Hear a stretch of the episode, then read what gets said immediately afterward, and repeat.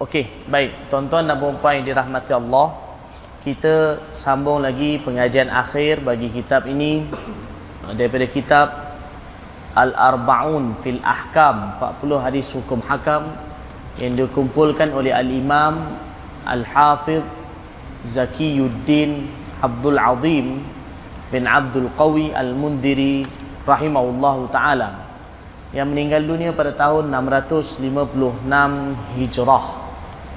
Okey. Uh, kita baca muka surat 27 hadis yang ke-39. Hadis yang ke-39. 39. Okey.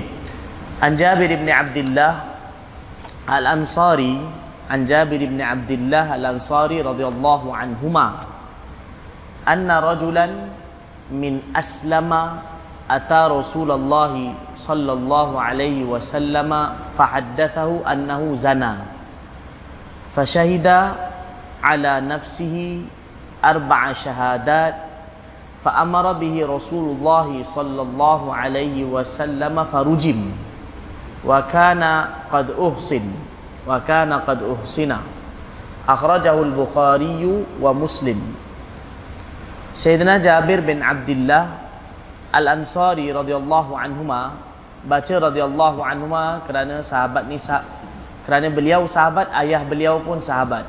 Jabir bin Abdullah bin Amr bin Haram radhiyallahu anhuma.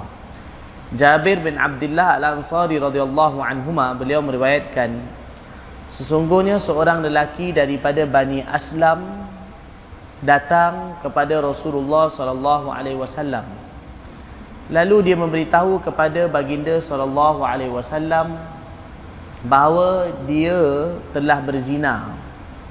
Kemudian dia membawa empat orang saksi sebagai penyaksian ke atas oh ini ni oh ini salah ni terima salah ni. Oh ni lagi terima ni. Kemudian dia membawa empat orang betul kan betul kan ni ni terjemah ni apa salah kemudian beliau telah bersaksi terhadap dirinya. Betul kan? Betul kan terima terjemah tu salah memang jauh lagi gitu.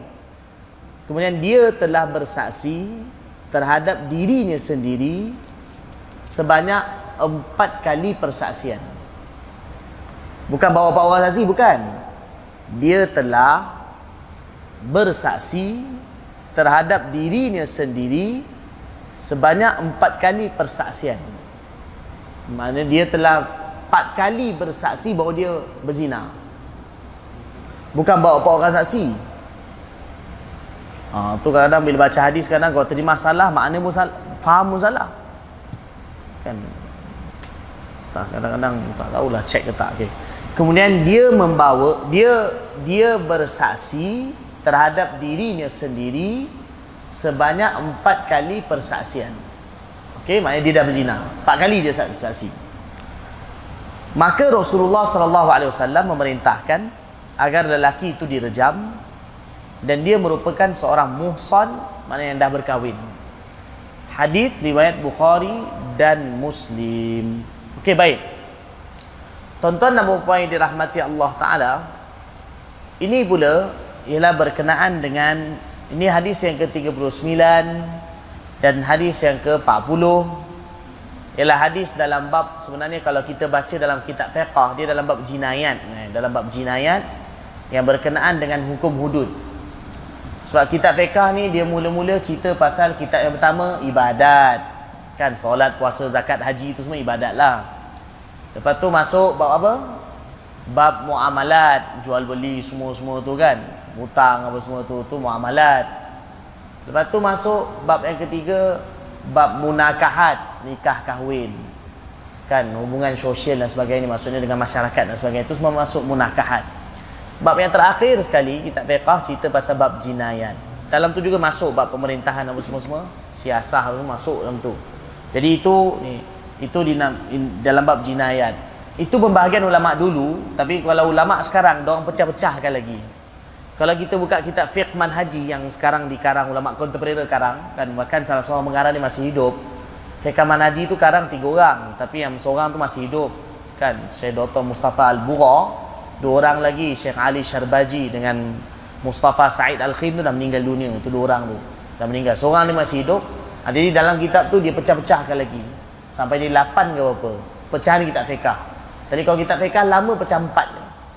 Ulama dulu pecahkan pembicaraan fiqah empat ibadat muamalat munakahat akhir sekali iaitu jinayat jadi dua hadis yang terakhir ini sebenarnya dalam bab jinayat iaitu berkenaan dengan hukum hudud. Hadis 39 cerita pasal hudud mencuri. Eh, tidak hudud zina, had zina. Hudud ni jamak. Kalau satu dia had had. Kalau satu dipanggil had, kalau jamak dia hudud. Faham eh? Dia punya singular dia ialah had, dia punya plural dia ialah hudud. Jadi hadis 39 cerita pasal had zina. Hadis yang ke-40 cerita pasal had mencuri had mencuri pasal curi okay, kita cerita hadis yang 39 dulu hadis yang 39 ni yang diriwayat Sayyidina Jabir bin Abdullah Al-Ansari radhiyallahu anhu siapa beliau dah cerita dah sebelum ni jadi beliau kata satu orang lelaki daripada Bani Aslam datang kepada Rasulullah sallallahu alaihi wasallam. Dalam hadis ni tak dibagi tahu siapa lelaki ni. Tapi dalam hadis lain dibagi tahu siapa lelaki ni. Sahabat yang datang mengaku ini ialah namanya Sayyidina Ma'iz bin Malik Al-Aslami radhiyallahu anhu. Nama dia Ma'iz. Sayyidina Ma'iz bin Malik Al-Aslami radhiyallahu anhu. Sebab dia Bani Aslam, dia dari Bani Aslam kerana itu dipanggil Al-Aslami. Ma'iz bin Malik Al-Aslami radhiyallahu taala anhu.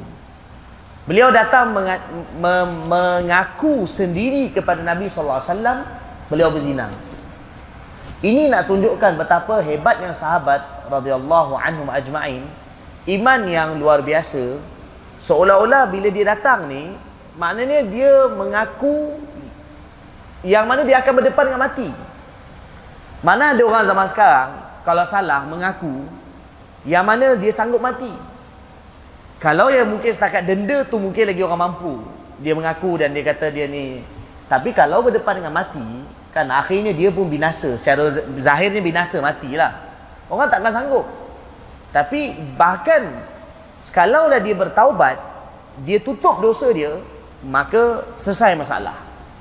Dia tak beritahu orang dia taubat betul-betul, selesai masalah. Tetapi dia rasa bahawa dia betul-betul berdosa, taubatnya tak dia rasa, dia saja rasa. Dia rasa bahawa seolah-olah taubatnya tak akan sempurna melainkan rohnya melayang dia mati, dihukum. Ha, maka kerana itu dia tetap mengaku pada Nabi Muhammad wasallam. Kan Allahu akbar. Taubat yang luar biasa. Dia datang jumpa Nabi, maka dia mengatakan beritahu pada Nabi bahawa dia telah berzina. Dan dia telah mengaku, dia telah mengaku tu sebanyak empat kali. Sampai empat kali dia sendiri mengaku bahawa dia dah berzina. Dalam hadis bagi tahu, dalam hadis riwayat lain ada disebutkan Sayyidina Ma'iz datang bila datang dia tahu Rasulullah saya dah berzina.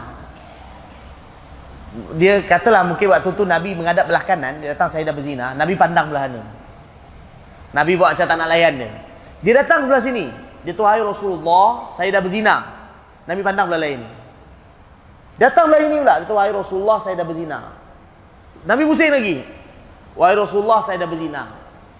Sampai empat kali dia bersaksi. Itu ha, kalau terjemah kata dia bawa empat orang saksi salah dia bersaksi pada empat kali pada Nabi SAW bahawa dia dah berzina ada dalam riwayat lain lagi sebutkan bila dia dah mengaku macam tu Nabi seboleh mungkin Nabi nak elakkan daripada dia dikenakan hukuman rejam zina Nabi tanya dengan dia Nabi kata entah-entah kau cium-cium je kot Nabi tanya Nabi tanya entah-entah kau cium-cium je kot dia kata tak, wahai Rasulullah, memang saya zina.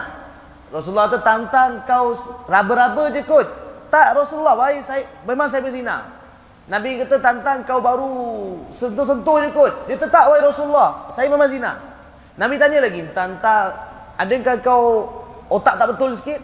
Gila ke? Kau ada gila sikit? Nabi tanya. Dia tak, wahai Rasulullah, saya memang lakukan dalam keadaan saya sedar. Bila dah selesai semua tu, hadis ni ringkas, hadis ni ringkas, bila dah selesai semua tu Nabi tanya kat dia, kau dah kahwin? Dia kata, ya Rasulullah saya dah kahwin. Istilah dia panggil muhsan. Saya dah kahwin. Maka Rasulullah memerintahkan barulah dia dilakukan apa dilaksanakan ke atas dia hukum zina, hukum had zina bagi orang yang dah berkahwin iaitu dia pun direjam. Direjam mana rejam sampai mati. Baik. Ha, jadi ha, dalam hadis ni maknanya ha, dalam hadis ni sahabat ni nama Sayyidina Ma'iz bin Malik Al-Aslami radhiyallahu taala an, anhu. Dia mengaku empat kali dengan Nabi SAW bahawa dia telah ber, berzina dan kemudian akhirnya dijatuhkan hukuman rejam kepada dia. Baik. Tuan-tuan dan puan yang dirahmati Allah Ta'ala, uh, dalam hadis ni bahawa sabit, bahawa uh, dalam hukuman had, hukuman hudud ni, dia punya asas kepada hukuman had ialah bukan sengaja nak tangkap orang, cari dan hukum dia, bukan. Bahkan Nabi bagi tahu bahawa jauhkanlah hukuman hudud tu seboleh mungkin. Mana kalau kamu mampu untuk elakkan, elakkan. Tapi kalau dah sabit, ah kena buat. Kena laksanakan. Sebab itu bila sahabat ni datang, kali pertama Nabi elak. Kali kedua Nabi jauh lagi. Nabi tiga ni. Lepas tu Nabi seboleh mungkin Nabi tanya lagi, "Tanta kau raba-raba je kot, kau sentuh-sentuh je kot, kau cium-cium je kot." Makna Nabi nak seboleh mungkin elakkan daripada hukuman had tu dijatuhkan. Tapi sahabat ni begitu sekali dia punya iman kuat, maka dia mengaku sungguh-sungguh bahawa memang dia telah melakukan apa? Zina. Dan sampai empat kali dia telah mengaku bahawa dia telah melakukan zina. Baik. Jadi hukuman para ulama, para ulama kata bahawa ah, para, para ulama empat mazhab, maknanya mereka semua sepakat, para ulama empat mazhab sepakat bahawa orang yang dah berkahwin, kalau dia berzina, maka hukuman had dia apa? Rejam. Rejam. Kalau tak berkahwin, belum kahwin dan dia berzina, maka hukumannya ialah dia disebat seratus kali dan kemudian dia dibuang negeri selama setahun. Tapi dibuang negeri itu ada khilaf. Ha, cuma yang kesimpulannya maksud kalau belum kahwin, dia disebat seratus kali dan dibuang negeri. Tapi kalau dah kahwin, maka dia akan apa di rejam. Dan rejam pun ada, ah, Ah itu itu hadis lain yang mana ada bagi tahu bahawa itu hadis lain yang mana sebab zaman Nabi ada dua kes yang berlaku kes zina. Satu hadis ni satu lagi hadis lain. Yang mana satu orang tu bagi tahu dia sebenarnya orang satu orang tu suami dia dan satu orang lagi dia punya hamba. Tuan punya hamba bagi tahu. Itu hadis lain yang mana tuan punya hamba datang dan suami pada satu orang perempuan datang. Dua-dua ni datang report kat Nabi kata saya dah hamba hamba saya berzina dengan isteri dia ni. Ha, maka Nabi SAW telah bagi tahu Nabi perintah satu orang sahabat nama Unais. Nabi beritahu Unais, tanya balik kat bini dia betul ke dia berzina dan kalau dia mengaku maka rejam. Tapi bila dia tanya, dia mengaku, tapi waktu tu perempuan tu tengah mengandung. Maka Nabi suruh tunggu sampai dia habis uh, sampai dia habis uh, mengandung, dia dah melahirkan anak, maka barulah Nabi SAW perintahkan supaya dilaksanakan hukuman had zina pada dia. Dia dua kali kes zina berlaku zaman Nabi dalam hadis. Ni sekali, sebelum tu ada satu lagi sekali iaitu antara hamba dengan isteri satu orang. Jadi yang hamba tu Nabi tak rejam. Hamba tu Nabi perintahkan dia disebat, tapi yang perempuan itu oleh kerana dah kahwin maka Nabi perintahkan dia direjam. Itu itu perempuan kes tu, yang ni laki. Maiz bin Malik ni laki. Hari ini laki. Jadi uh, yang ini pun direjam sebab kerana apa dia telah berkah kahwin. Baik. Jadi orang yang dah berkahwin maka dia direjam. Kemudian dalam hadis ni dari zaman Nabi sallallahu alaihi wasallam kes zina yang ber, uh, uh, hukuman had zina yang berlaku ialah bukan dengan melalui uh, saksi. Had zina akan sabit dengan dua cara. Had zina akan sabit dengan dua cara. Satu pertama ialah dengan persaksian. Persaksian maksudnya orang nampak jadi saksi. Nombor dua ialah dengan cara pengakuan sendiri. Dua-dua kes zaman Nabi yang dijatuhkan had zina ialah dua-dua dengan pengakuan. Ialah orang report tapi lepas tu mengaku. Kesimpulannya mengaku bukan dengan persaksian. Kalau kita pergi pada cara yang pertama sabitnya had zina iaitu apa dia? Orang saksi Saksi yang disyaratkan mesti empat orang laki. Perempuan tak boleh. Empat orang tu semua kena laki. Dan empat orang yang laki yang jadi saksi itu mesti nampak dalam hadis bagi tahu mesti ada ada riwayat sebutkan dia mesti nampak Nabi sebutkan macam pedang masuk dalam sarung.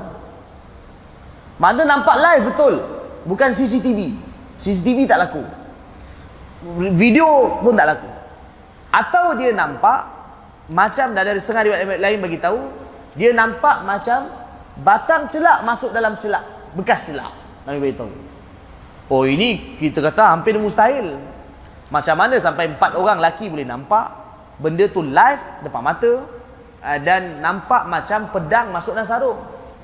Melainkan empat-empat orang laki ni tak ada kerja diorang dah tahu dah dua ekor ni nak buat projek malam ni maka diorang malam tu dua-dua masuk empat orang ni masuk dalam bilik dia dah awal tahu dah menyorok bawah katil. Tapi syarat dia katil besar. Kan menyorok bawah katil. Bila dua ekor ni mula dah baring nak buat projek empat-empat ekor ni pun keluar cak kata ah itu itu mungkin. Tapi hampir mustahil. Mustahil. Ah jadi zaman nabi tak pernah berlaku bahawa zina berlaku dengan persaksian. Saksi tak ada. Yang ada dua-dua kes ialah dua-dua mengaku. Satu yang tadi abang tanya tadi tu Pasal perempuan tu yang dia mengandung, dia berzina dengan hamba. Perempuan tu dah kahwin, berzina dengan hamba. Maka perempuan tu dia tukar jam, yang laki tu hamba, dia dia seratus se, sebatan. Uh, ter, bahkan tak pun, hamba dia dikenakan puluh sebatan. Hamba separuh. Uh, sebatan puluh. Okay, baik. Uh, tapi dalam kes ni memang dia laki lah kan. Okay, dalam kes ni pun sama mengaku. Okey, baik. Ihtilah mazhab. Dalam mazhab, uh, mazhab jadi zaman Nabi maksudnya zina yang berlaku ialah dengan apa? Persa uh, mengaku sendiri. Uh, macam dalam kes ni dia empat kali sampai dia mengaku. Dari dalam ha, da, mazhab ha, Hambali, mazhab Hambali dan mazhab Hanafi. Okay, dengar. Mazhab Hambali dan mazhab Hanafi disyaratkan kalau mengaku satu orang tu untuk disabitkan jatuh hukuman had zina pada dia ialah disyaratkan mesti mengaku empat kali. Ini mazhab siapa? Hambali dan Hanafi. Mazhab Hambali dan Hanafi kalau mengaku mesti mengaku tu pun kena empat kali. Dapat kali mengaku maka barulah dijatuhkan apa hukuman zina kalau mengaku. Apa dalil mereka? Dalil mereka hadis ni. Dalil mereka hadis ni. Sebabkan dalam hadis kan bagi tahu bahawa dia telah mengaku terhadap dirinya sendiri empat kali pengakuan, empat kali persaksian, empat kali pengakuan maksudnya. Maka mereka kata dalam hadis yang beritahu empat kali mengaku. Maka kerana itu, dia kata, kalau dah satu orang tu mengaku empat kali baru jatuh hukuman zina. Maknanya kena mengaku sekali. Tak, tak sabit lagi. Dua kali. Tak sabit lagi. Tiga kali tak sabit lagi. Empat kali saya berzina baru sabit. Dan juga dia kata kias kepada satu lagi dalil dia dia kata kias. Satu lagi dalil dia, dia kata kias kepada masalah yang orang tu kalau ada saksi. Saksi berapa orang perlu? Empat orang lelaki. Seperti mana empat orang lelaki disyaratkan, maka begitu juga kalau mengaku, mesti kena empat kali persaksi, empat kali pengakuan. Faham eh? Itu mazhab Hanafi dan Hambali. Tapi dalam mazhab Maliki dan Syafi'i, ha, ini, mas, ini sama. Hambali, uh, Syafi'i dan Maliki, ialah tak disyaratkan dalam masalah mengaku, tak disyaratkan pun kena empat kali mengaku. Kalau sekali mengaku sekalipun dan memang sabit, memang dia betul-betul buat sekali mengaku sekalipun, maka dah boleh jatuh. Hukuman apa? Uh, had zina. Uh, boleh jatuhkan had zina pada dia. Boleh faham? Okay, saya ulang semula. Syafi'i, uh, Hambali, Hanafi, mesti empat kali mengaku. Syafi'i, Maliki, ialah memadai sekali mengaku sekalipun, maka dah boleh jatuh had zina. Habis ni cana hadis ni bagi tahu. Kata empat kali dalam hadis ni bagi tahu empat kali. Ah tak sebab kerana mazhab Syafi'i dan mazhab Maliki mereka berdalilkan dengan hadis yang abang tadi tanya. Sebab dalam hadis yang kes tu, dalam hadis yang tu, dalam hadis yang satu lagi yang mana saya beritahu tadi satu orang hamba berzina dengan perempuan. Perempuan tu dah berkahwin. Dalam kes tu Nabi hantar satu orang sahabat. Sahabat tu nama Unais. Nabi kata pada Unais, wahai Unais pergi jumpa dengan perempuan tu, isteri dia ni, tanya dengan perempuan tu, adakah dia berzina ataupun tidak. Maka perempuan tu mengaku, Nabi perintahkan dia direjam. Lepas daripada dia dah mengandung pun, dia pun direjam. Dalam hadis tu tak ada beritahu empat kali pun. Dalam hadis tu tak beritahu empat kali pun. Nabi tak ada kata, tanya bagi dia, Kalau dia mengaku empat kali, maka barulah jatuhkan jatuhkan apa nama? Ah, barulah uh, dia akan dijatuhkan hukuman had zina. Nabi kata kalau dia mengaku dah, maka dah boleh ni. Ah, maka dalil mazhab Hanafi dan Hambali pun ada dalil, mazhab Syafi'i dan Maliki pun ada dah dalil. Dan satu lagi dalil pada mazhab ah, jadi macam mana yang apa jawapan mazhab Syafi'i dan jawapan mazhab Maliki bagi hadis ni? Sebab hadis ni sebutkan empat kali. Mereka jawab, mereka kata apa dia? Yang dalam hadis ni sebutkan empat kali, ialah Nabi tanya, Nabi sampai empat kali itu, ialah sebenarnya Nabi hanya nak pastikan saja. Maknanya sebenarnya kalau dah sekali pun dah boleh. Tapi Nabi sengaja biarkan sampai empat kali, sengaja nak pastikan.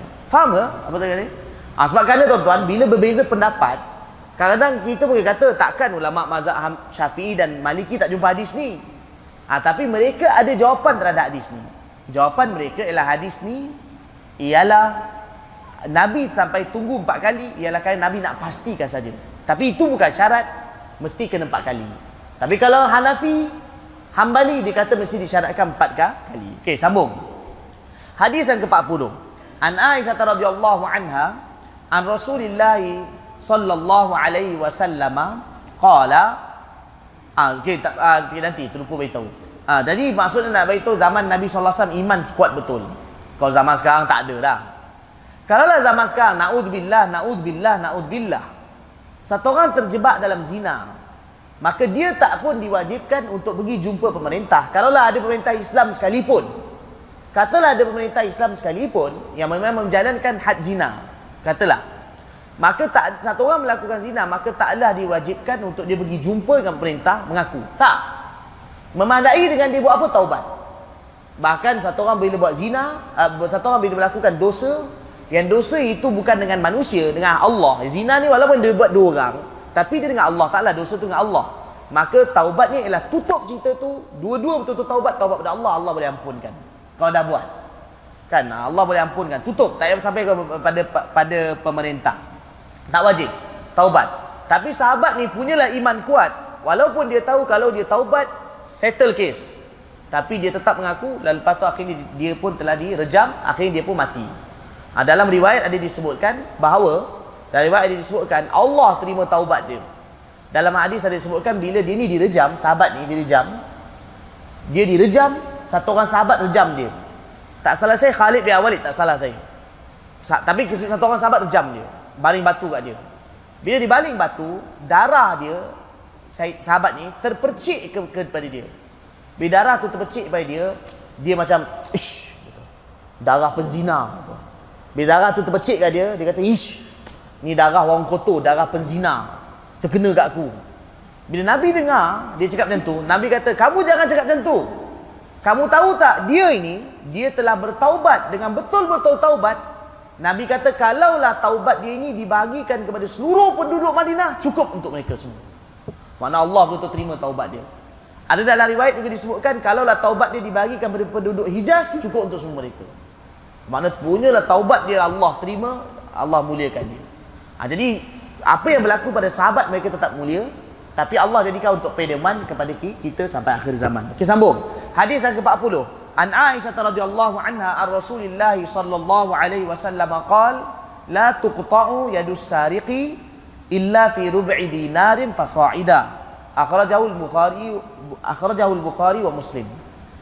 Sayyidatina Aisyah radhiyallahu anha meriwayatkan daripada Rasulullah sallallahu alaihi wasallam bahawa baginda sallallahu alaihi wasallam bersabda tidak dipotong tangan seorang pencuri melainkan dengan kadar 1/4 dinar atau lebih tidak dipotong tangan seorang pencuri melainkan dengan kadar satu berempat dinar atau lebih riwayat Bukhari Muslim.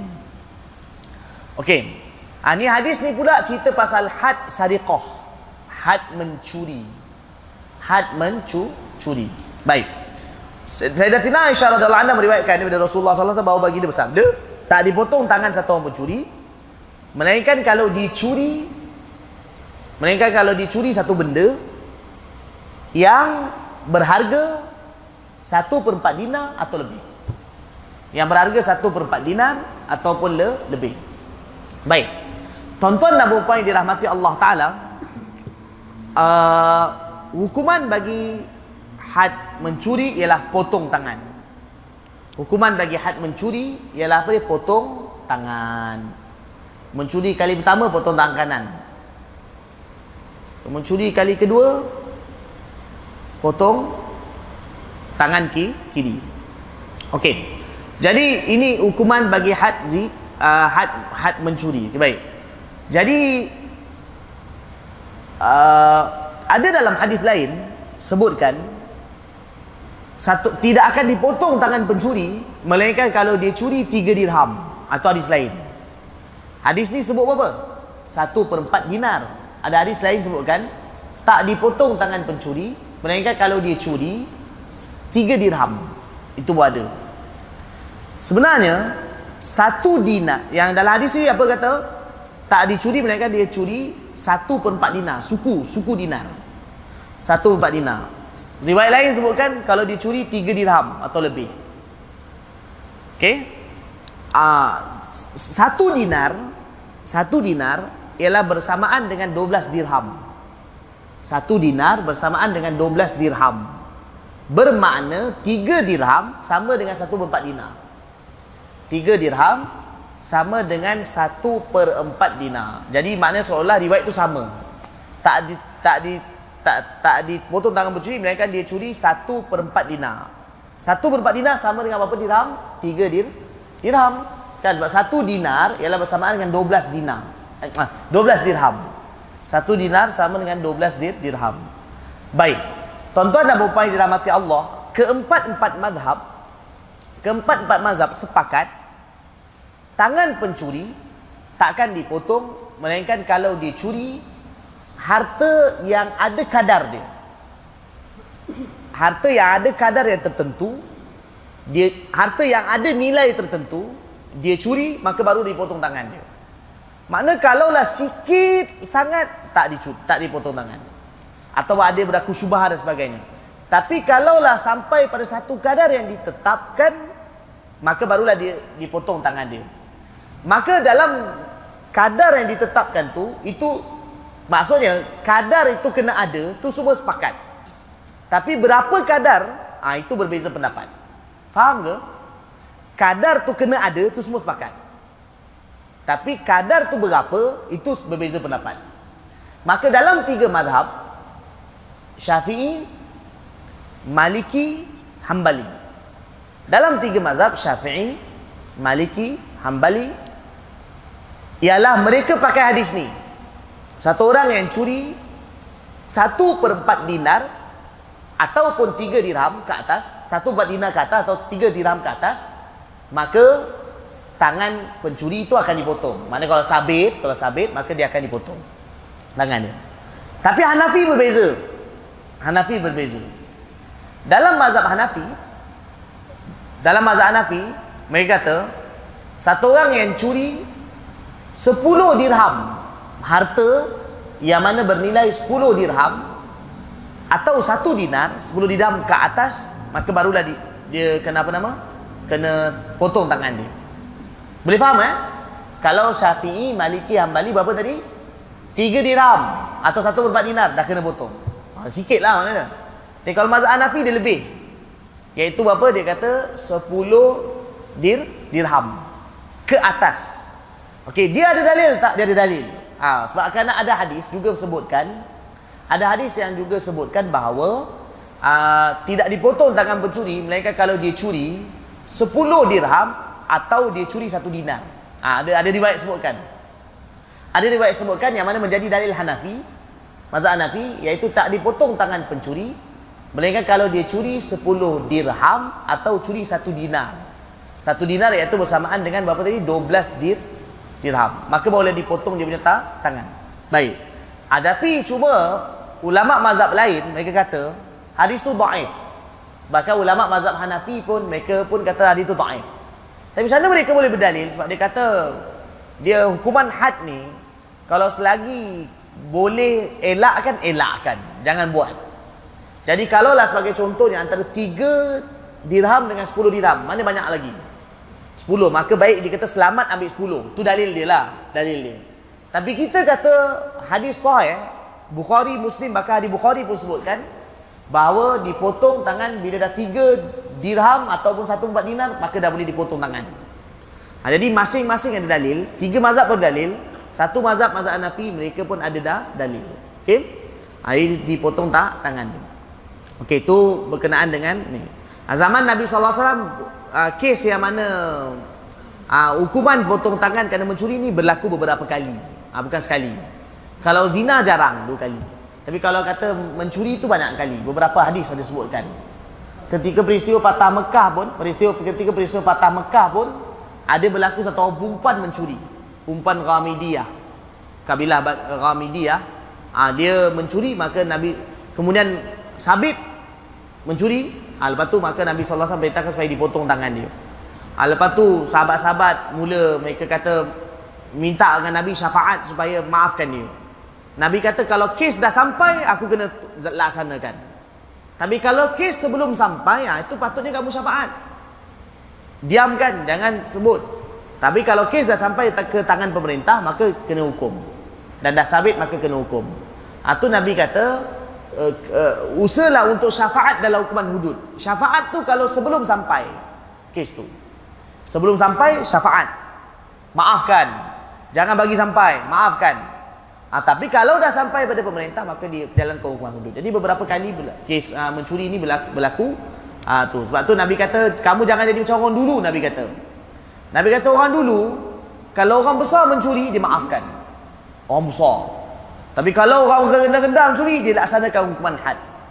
Jadi Nabi kata kalaulah Fatimah binti Muhammad mencuri sekalipun aku akan potong tangan dia. Kalau sabit dia mencuri. Dia tak akan mencuri tapi kalau dia mencuri. Maka Nabi SAW kata dalam hukuman had tak ada pilih kasih. Tapi bila kalau kata dah sampai kes tu kepada pemerintah, kena laksanakan dan sabit. Sabit bahawa bersalah, maka kena laksanakan. Tapi sebelum sampai, kalau boleh maafkan. Jangan sampaikan. Apa nak tanya? Eh tak, mencuri tak perlu empat saksi. Dua. Yang hanya empat saksi satu kes je. Zina. Dua lelaki. Kan? Haa. Kalau yang mencuri uh, zina saja kena ada empat saksi dan cari saksi mesti kena lelaki. Tapi mencuri tak? Dua. Dua saksi. Okey. Ah. Ah, satu per empat dinar berapa nilai? Tu kena tanya.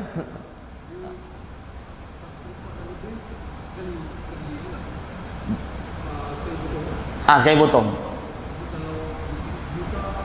Sama? Ah. Tapi dia ada syarat-syarat mencuri itu mesti tidak ada syubhah syarat dia tu kena belajar kitab fiqh lah ha, dia dia curi ni dia ada dia punya takrif dia definisi mencuri itu macam mana ha, memang ambil daripada depan dan ni ha, dan dia ambil tu tidak ada syubhah dan sebagainya maka barulah dia ni dia curi kan ha. kalau ambil kalau kata kalau kalau contoh kata dan memang harta tu bukan milik dia kan ha. harta tu ada bukan hak dia langsung jadi takrif mencuri ada disebutkan di dalam kitab fiqh. Bila dah sabit betul-betul takrif tu, maka barulah kena. Jadi nak jatuhkan hukuman tu kan senang. Kan ha, dia ada syarat-syarat dia semua. Saksi, syarat tu semua kena ada. Bila cukup syarat maka barulah dijatuhkan hukuman had. Syarat tu mana nak belajar? Ha, syarat tu kena belajar dalam kitab fiqh. Ha, kitab fiqh sebutkan detail. Bila berlaku ni, berlaku ni dengan syarat-syarat dia, ha, maka barulah sabit hukuman mencuri uh, mencuri maka barulah orang tu boleh dijatuhkan pada dia hukuman mencuri iaitu apa? Potong tak tangan. Okey satu per empat dinar berapa? Saya pun tak kira. Satu dinar berapa nilai? Satu dirham berapa? Satu dirham lebih kurang. Satu dirham lebih kurang lebih kurang lah 15 ringgit lebih kurang satu dirham. Kalau tiga dirham lebih kurang 50 ringgit kot lebih kurang. Lebih kurang. 45 ringgit lebih kurang. Macam tu lah. Kan siapa yang boleh cek sikit ni siapa tahu Cuba cek satu dirham berapa nilai. Tapi bukan duit dirham tau, bukan mata wang, dirham. Dirham berapa? Duit perak. Ataupun satu dinar berapa? Cuba pastikan satu dinar duit duit di, satu dinar berapa nilai dia? Satu dinar dua belas, Darab tiga, Berapa dapat? Kita nak tahu nilai itu berapa. Penting kan tahu nilai dia? Saya pun tak kira tapi mungkin boleh cari. Tapi setahu saya satu dirham lebih kurang 15 ringgit. Ah, 14 ringgit. Ah tepat alhamdulillah. 14 ringgit berapa? 13.85. Ah 14 ringgit lebih kurang. Mana 13? Ah jadi saudara itu satu dirham. Saudara kita bagi tahu satu dirham lebih kurang dalam 14 ringgit. RM13 85 sen. RM14 lah lebih kurang. Mana antara RM14 ke RM15. Ha. Katalah RM15. Ha, dia kadang naik turun berlaku. Satu dirham katalah lebih kurang RM15. RM15 dah tiga. RM45 ring. Ringgit. RM45 ke atas. Masa satu orang curi satu barang yang nilai dia RM45 ke atas, maka barulah di uh, apa kalau ada duduk saksi ataupun dia mengaku maka barulah didatukan hukuman had mencuri kepada di, dia. Ha, tapi semua syarat-syarat dah berlaku. Masa zaman Sayyidina Umar radhiyallahu anhu satu orang ditangkap mencuri. Waktu tu musim kemarau. Jadi kadang dia mencuri kerana terpaksa. Memang salah perbuatan itu tapi Sayyidina Umar maafkan dia. Kerana waktu ni Sayyidina Umar kata berlaku ni maka berlaku syubah. Dia dia dia waktu ni dia susah sangat. Ha, jadi nak ceritanya bukanlah senang-senang nak potong tangan orang. Islam bukan semua-semua sahaja nak tangkap orang potong tangan, bukan. Kalau betul-betul sabit tak ada sebarang syubah maka barulah dijalankan. Okey? Ha. ha. tapi kalau kata ada syubah dan sebagainya maka akan dielakkan. Ha. apa dia?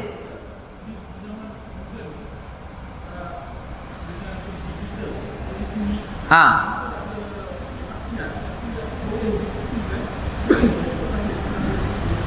yang hanya boleh menjalankan hukuman had satu satu je. Pemerintah Islam. Individu sebarangan atau tak ada kerajaan Islam tak layak atau tak boleh menjalankan hukuman had. Hukuman had hanya boleh dijalankan oleh pemerintah. Dan pemerintah yang ada berkuasa. Individu sebarang tak boleh. Mana contoh kata kita tak tangkap orang oh sabit memang dia berzina memang dia bukti sebagainya kita sesama kita tak boleh jalankan hukuman had bahkan salah kena pemerintah jalankan. Ha, sebab itu hukuman rejam, hukuman ni macam zaman Nabi tu Rasulullah lah, Rasulullah sebagai pemimpin. Ha, pemerintah dia. Okay, ha, jadi dia tak boleh. Sama tak kalau satu orang tu membunuh sekalipun. Kita tak boleh pandai-pandai keluar pistol, pum tembak dia. Sebab kau membunuh, aku pun boleh bunuh. Tak, tak, salah. Kita kena tangkap dia serah pada pemerintah, pemerintah yang jalankan hukuman bunuh pada dia.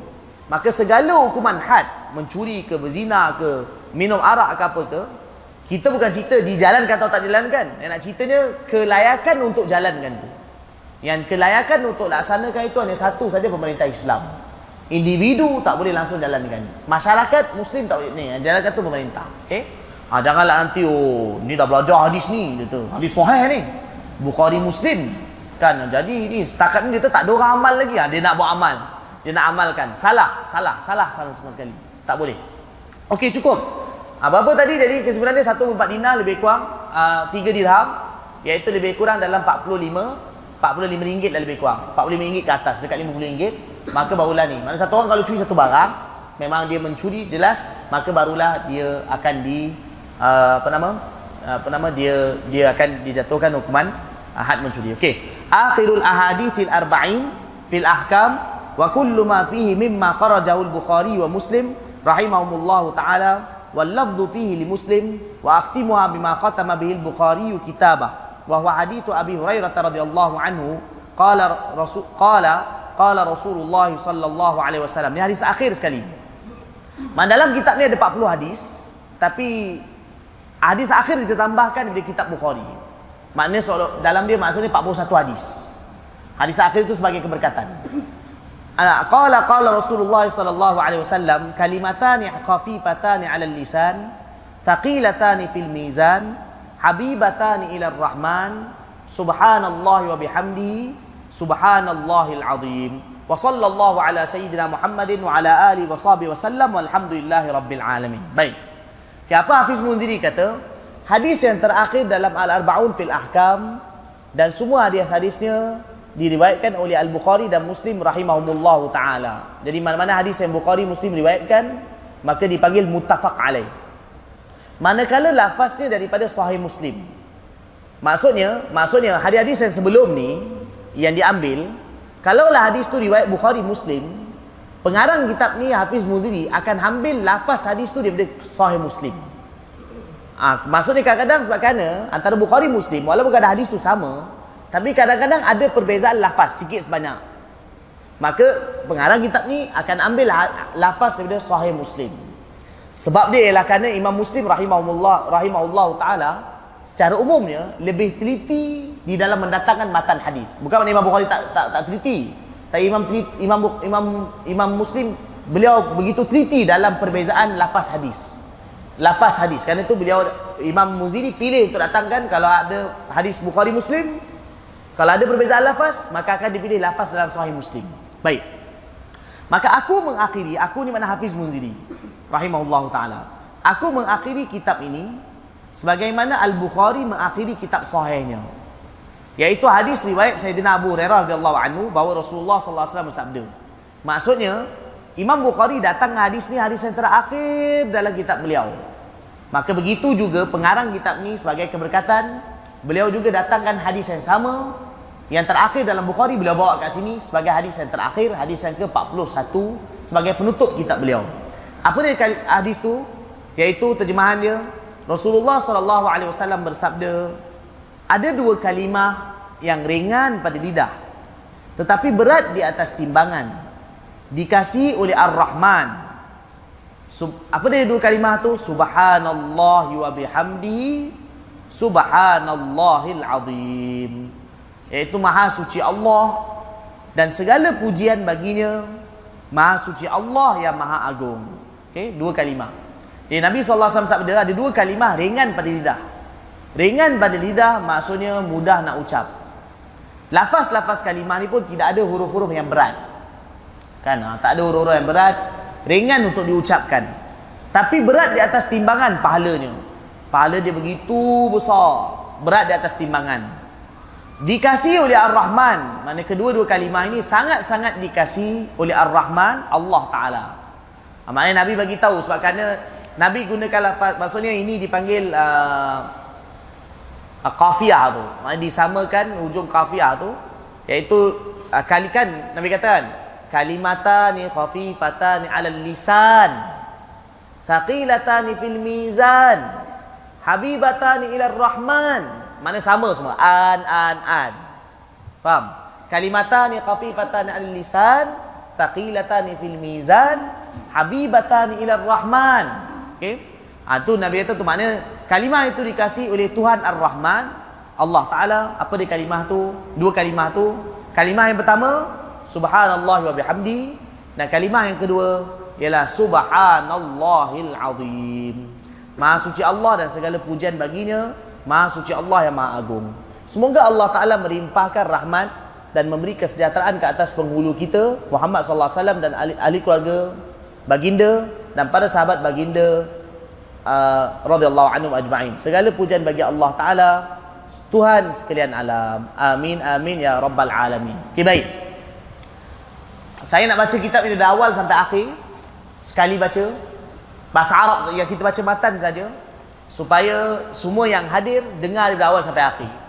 Sebab saya rasa kadang ada orang mungkin ada satu dua kelas dia tertinggal atau mungkin dia tak pernah langsung datang, mungkin hari ni malam akhir dia datang ambil keberkatan pun tak apa.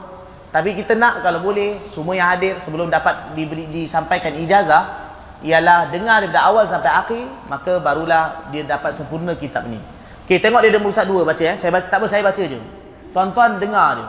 Okey. بسم الله الرحمن الرحيم قال الشيخ الإمام العالم الحافظ زكي الدين أبو محمد عبد العظيم بن عبد القوي بن عبد الله المنذر رحمه الله تعالى الحمد لله الموفق لسلوك سبل رشده المنعم بشمول رحمته وسعة رفده أحمده حق حمدي وأشهد أن لا إله إلا الله وحده لا شريك له شهادة من اعتصم به في صدره وورده وأشهد أن محمدا عبده ورسوله الوفي بعهده صلى الله عليه وعلى آله وأصحابه والتابعين من بعده. صلاة دائمة باقية ما توجه قاصد لقصده.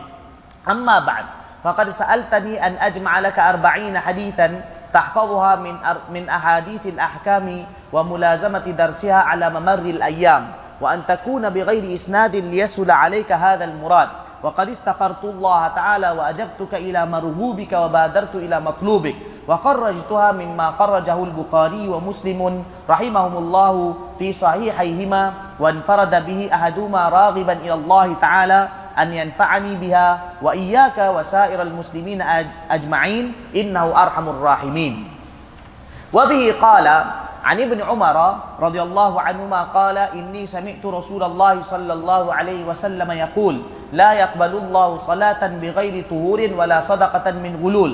أخرجه مسلم. وبه قال عن أبي هريرة رضي الله عنه أن النبي صلى الله عليه وسلم قال إذا استيقظ أحدكم من نومه فلا يغمس يده في الإناء حتى يغسلها ثلاثة فإنه لا يدري أين باتت يده. أخرجه مسلم. عن وبه قال عن سلمان رضي الله عنه قال قيل له علمكم نبيكم صلى الله عليه وسلم كل شيء حتى القراءة؟ قال فقال أجل لقد, نهانا أن نستقبل القبلة بغائط أو بول أو أن نستنجي باليمين أو أن نستنجي بأقل من ثلاثة أحجار أو أن نستنجي برجيع أو عظم أخرجه مسلم. وبه قال عن عبد الله بن زيد بن عاصم الأنصاري رضي الله عنه وكان له صوبة قال قيل له توضأ لنا وضوء رسول الله صلى الله عليه وسلم. فدعا بإناء فأكفأ منها على يديه فغسلهما ثلاثا. ثم أدخل يده في الإناء فاستخرجها فتمضض واستنشق من كف واحد ففعل ذلك ثلاثا. ثم أدخل يده فاستخرجها فغسل وجهه ثلاثا. ثم أدخل يده في الإناء فاستخرجها فغسل يديه إلى المرفقين. مرتين مرتين مرتين. ثم أدخل يده في الإناء فاستخرجها فمسح برأسه فأقبل بيديه وأدبر. ثم غمس سبابتيه وإبهاميه في الإناء فمسح أذنيه وظاهره ظاهرهما وباطنهما. ثم غسل رجليه إلى الكعبين. ثم قال هكذا كان وضوء رسول الله صلى الله عليه وسلم أخرجه البخاري ومسلم. وبه قال عن شريح بن هاني رضي الله عنه قال أتيت عائشة رضي الله عنها أسألها عن المسح على الخفين فقالت عليك بابن أبي طالب. فسلوا فإنه كان يسافر مع رسول الله صلى الله عليه وسلم فسألناه فقال قد جعل رسول الله صلى الله عليه وسلم ثلاثة أيام ولياليهن للمسافر ويوما وليلة للمقيم أخرجه مسلم. وبه قال عن أبي هريرة رضي الله عنه أن النبي صلى الله أن نبي الله صلى الله عليه وسلم قال إذا جلس بين شعاب بين شعابها الأربع ثم جهدها فقد وجب عليه الغسل. أخرجه البخاري ومسلم. وبه قال عن ميمونة زوج النبي صلى الله عليه وسلم ورضي الله عنها قالت أوتيت غسل النبي صلى الله عليه وسلم من الجنابة فغسل كفيه مرتين أو ثلاثا ثم أدخل يده في الإناء ثم أفرغ به على فرجه وغسله بشماله ثم ضرب بشمال الأرض فدلكها دلكا شديدا ثم توضأ وضوءه للصلاة ثم أفرغ على رأسه ثلاث حفنات كل حفنة ملء كفه ثم غسل سائر جسده ثم تنحى عن مقامه فغسل رجليه ثم أتيت بالمنديل فرده أخرجه البخاري ومسلم. وبه قال عن أنس رضي الله عنه قال كان النبي صلى الله عليه وسلم يتوضأ بالمد ويغتسل بالصاع إلى خمسة أمداد. أخرجه البخاري ومسلم. وأبي, وبه قال عن أبي هريرة رضي الله عنه قال قال رسول الله صلى الله عليه وسلم إذا وجد أحدكم من بطنه شيئا فأشكل عليه أخرج منه شيء أم لا فلا يخرج من المسجد حتى يسمع صوتا أو يجد, أو يجد ريحا. أخرجه البخاري ومسلم. وبه قال عن عائشة رضي الله عنها أنها قالت خرجنا مع رسول الله صلى الله عليه وسلم في بعض أسفاره. حتى إذا كنا بالبيداء أو بذات الجيش انقطع إقد لي. فأقام رسول الله صلى الله عليه وسلم على التماسه وأقام الناس معه وليسوا على ماء وليس معهم ماء. فأتى الناس إلى أبي بكر وقالوا ألا ترى ما صنعت عائشة؟ أقامت برسول الله صلى الله عليه وسلم وبالناس معه وليسوا على ماء وليس معهم ماء.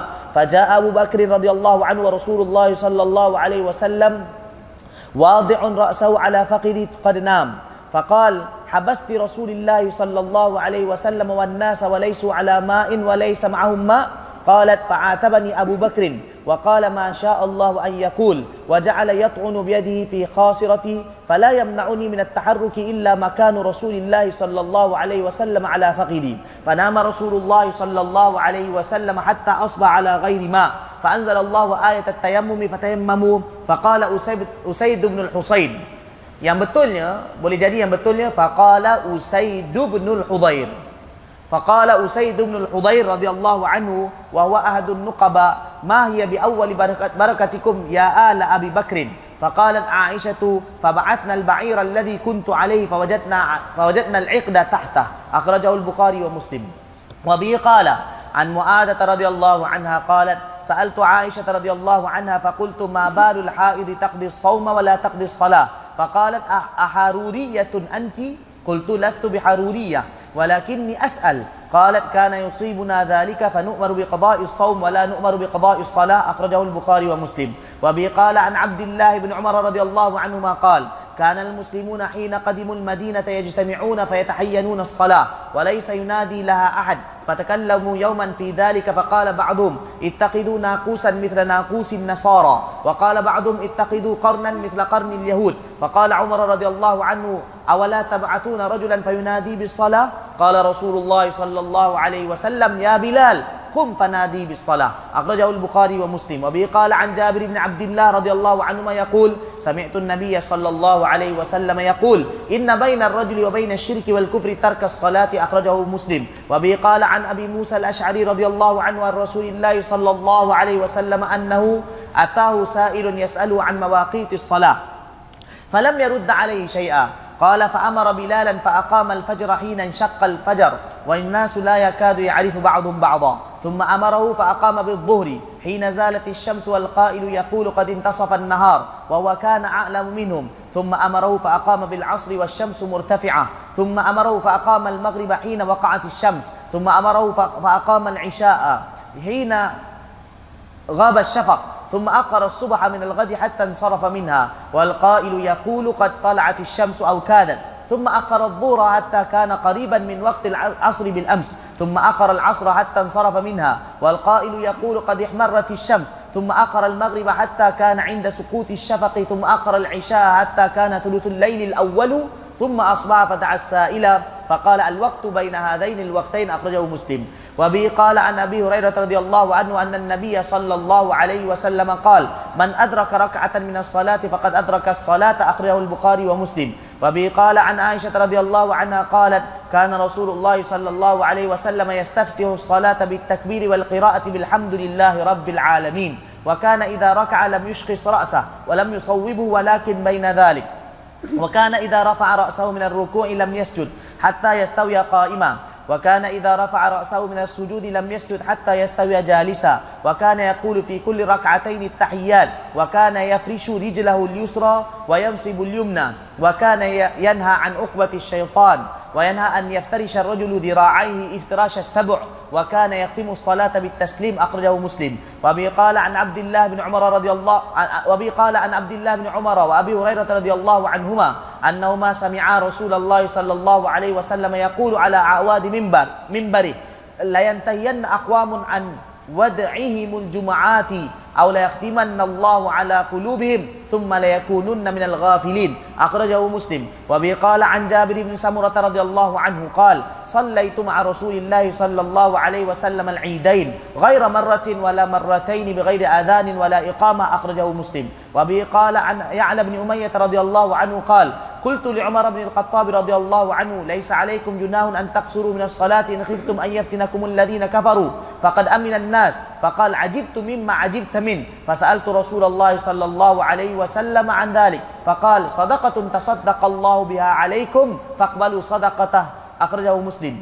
وبه قال عن أنس بن مالك رضي الله عنه عن رسول الله صلى الله عليه وسلم أنه كان إذا أعجل عليه السير يؤخر الظهر إلى أول وقت العصر فيجمع بينهما ويؤخر المغرب حتى يجمع بينها وبين العشاء حين يغيب الشفق. أخرجه البخاري ومسلم. وبه قال عن أم عطية رضي الله عنها قالت لما ماتت زينب بنت رسول الله صلى الله عليه وسلم قال لنا رسول الله صلى الله عليه وسلم اغسلنا وترا ثلاثا أو خمسا وجعلنا في الخامسة كافورا أو شيئا من كافور فإذا غسلتنها فعلمنني قالت فعلمناه فأعطانا حقه وقال أشعرنا أشعرنها إياه. أخرجه البخاري ومسلم. وبه قال عن أبي هريرة رضي الله عنه أن رسول الله صلى الله عليه وسلم نعى للناس النجاشية في اليوم الذي مات فيه فخرج إلى المصلى وكبر أربع تكبيرات. أخرجه البخاري ومسلم وبه قال عن ابن عباس رضي الله عنهما أسباتني رضي الله عنهما أن معاذ رضي الله عنه قال بعثني رسول الله صلى الله عليه وسلم إلى اليمن فقال إنك تأتي قوما من أهل الكتاب فادعوهم إلى شهادة أن لا إله إلا الله وأني رسول الله فإنهم أطاعوا لذلك فعلموا أن الله افترض عليهم خمس صلوات في كل يوم وليلة فإنهم أطاعوا لذلك فعلموا أن الله تعالى افترض عليهم صدقة تؤخذ من أغنيائهم فترد في فقرائهم.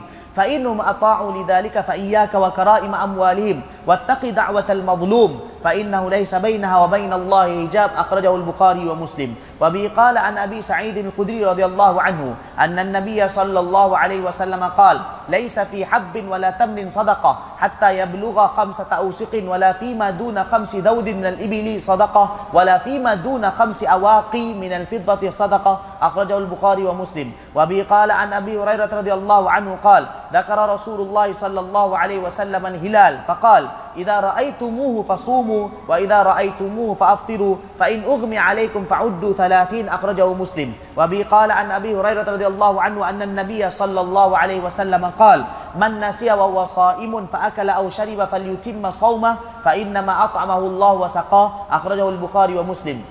وبه قال عن أبي هريرة رضي الله عنه قال خطبنا رسول الله صلى الله عليه وسلم فقال أيها الناس قد فرض, قد فرض الله عليكم الحج فحجوا فقال رجل أكل عام يا رسول الله؟ فسكت حتى قالها ثلاثة. فقال رسول الله صلى الله عليه وسلم لو قلت نعم لوجبت ولما استطعتم. ثم قال ذروني ما تركتكم فإنما هلك من كان قبلكم من الأمم بكثرة سؤال واختلاف على أنبيائهم.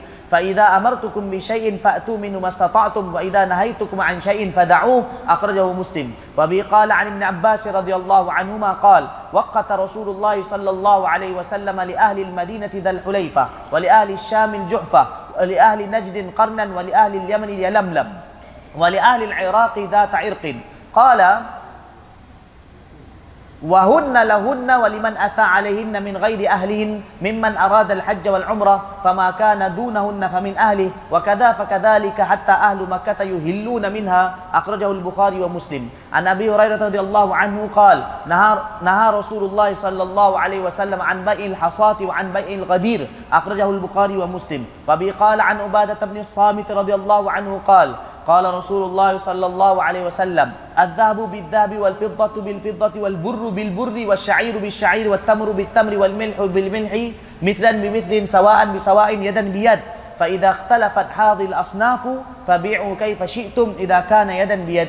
أخرجه مسلم. وبي قال عن عبد الله بن عمر رضي الله عنهما قال قال رسول الله صلى الله عليه وسلم من أعتق شركا له في عبد فكان له مال يبلغ ثمن العبد قوم عليه قيمة العدل فأعطى شركاءه حصصهم وعتق عليه العبد وإلا فقد عتق منه ما عتق. أخرجه البخاري ومسلم. وبه قال عن عائشة رضي الله عنها زوج النبي صلى الله عليه وسلم أنها قالت كان في بريرة ثلاث سنن خيرت على زوجها حين عتقت وأودي لها لحم فدخل علي رسول الله صلى الله عليه وسلم والبرمة على النار. فدعا بطعام فأتي بخبز وأدم من أدم البيت فقال ألم أرى برمة على النار فيها لحم؟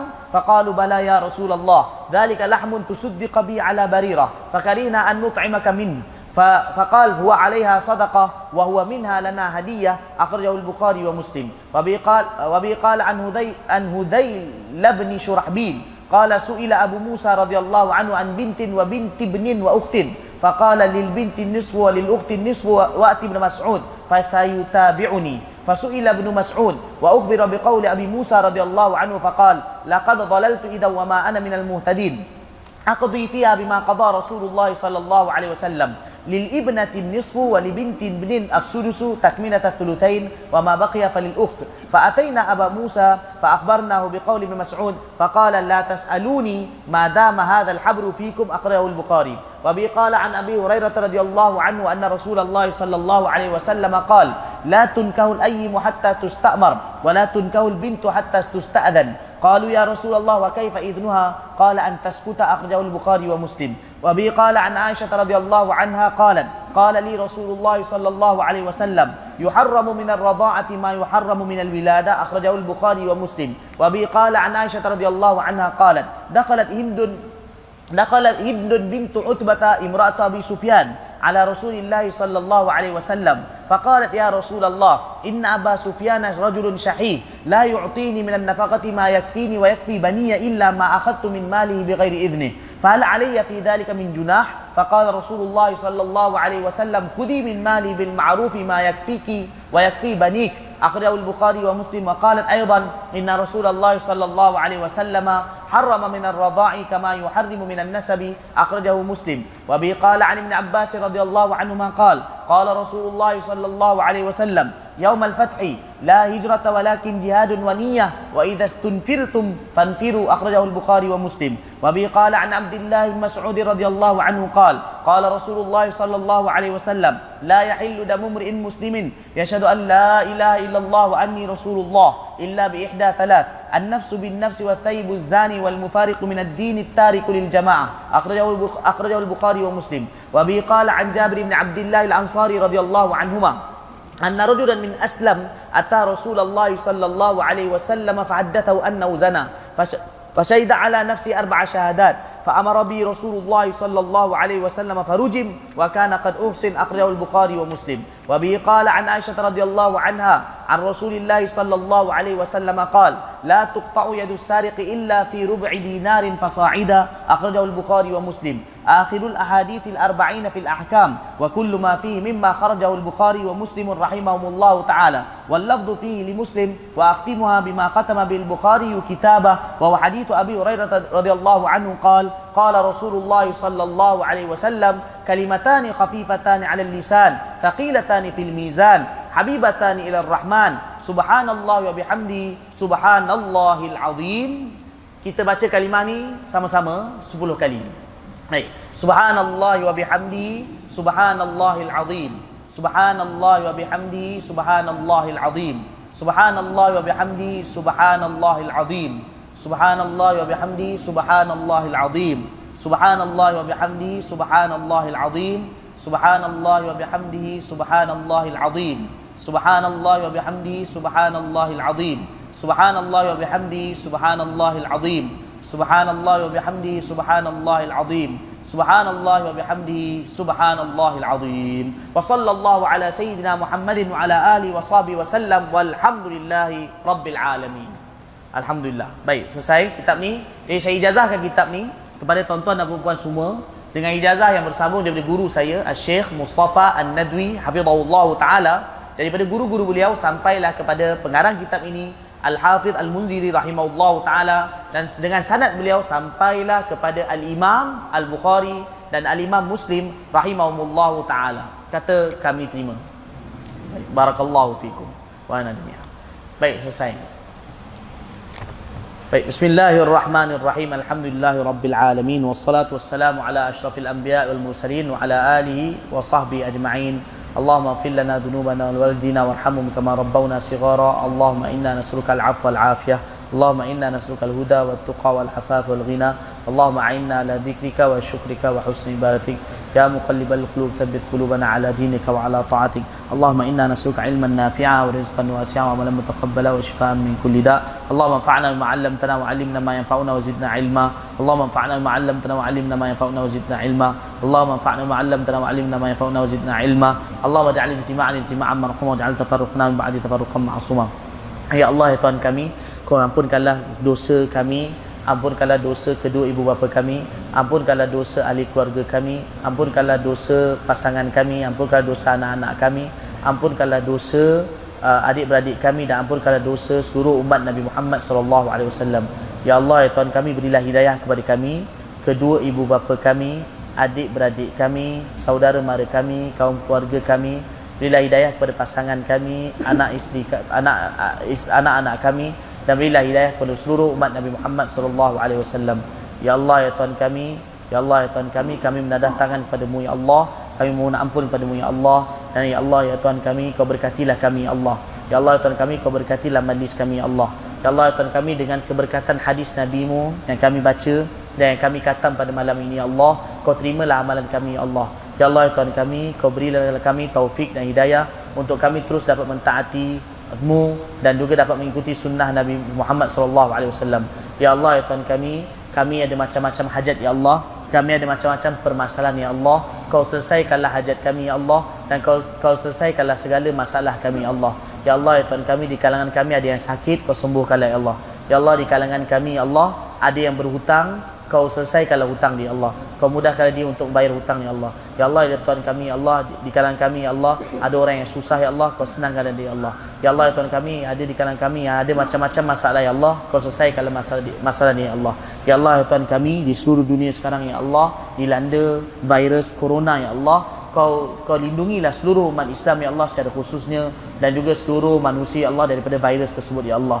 Ya Allah ya Tuhan kami kau jauhkanlah kami daripada sebarang bala, daripada sebarang wabak, daripada sebarang sebarang ujian yang berat ya Allah yang kami tak mampu untuk tanggung ujian tersebut ya Allah. Ya Allah ya Tuhan kami ya Allah dengan keberkatan hadis Nabi-Mu ya Allah dengan keberkatan majlis hadis ya Allah majlis hadis yang kami baca ya Allah kau ampunkanlah segala dosa kami ya Allah ya Allah ya Tuhan kami yang paling besar hajat kami ya Allah di akhirat nanti ya Allah kau masukkanlah kami syurga bersama-sama Nabi sallallahu alaihi wasallam ya Allah ya Allah di akhirat kami ya Allah kami mengharapkan syafaat Nabi-Mu ya Allah di dunia ini kami baca hadis Nabi-Mu ya Allah. Dengan keberkatan hadis Nabi-Mu ya Allah kau beri kau berikanlah kami ya Allah dapat minum air telaga Kausar dari tangan Nabi Muhammad sallallahu alaihi wasallam ya Allah. Ya Allah kau terimalah syafaat Nabi ya Allah untuk kami ya Allah. Ya Allah ya Tuhan kami ya Allah kau masukkanlah kami syurga bersama-sama dengan Nabi Muhammad sallallahu alaihi wasallam ya Allah. Bersama dengan para dengan para nabi para ulama para salihin para syuhada dan juga segala hamba-Mu yang saleh ya Allah. Ya Allah ya Allah ya Tuhan kami ya Allah. Kau mudahkanlah urusan kami dunia dan akhirat ya Allah. Mudahkanlah urusan kami dunia dan akhirat ya Allah. Ya Allah bacaan kami hadis kami yang sedikit ya Allah. Ya Allah kau terima ya Allah. Terimalah amalan kami ya Allah yang sedikit ya Allah. Yang banyak ya Allah kau terimalah segala amalan kami ya Allah. Ya Allah ya Tuhan kami Ya Allah, Ya Tuhan kami pada malam ini, Ya Allah, kami memohon padamu doa, Ya Allah. Kau terimalah doa kami, Ya Allah. Kau terimalah doa kami, Ya Allah. Wa sallallahu ala Sayyidina Muhammad wa ala alihi wa sahbihi wa baraka wa sallam. Subhana rabbika rabbil izzati amma yasifun. Wa salamun ala al-musayyid. Alhamdulillahi rabbil alamin.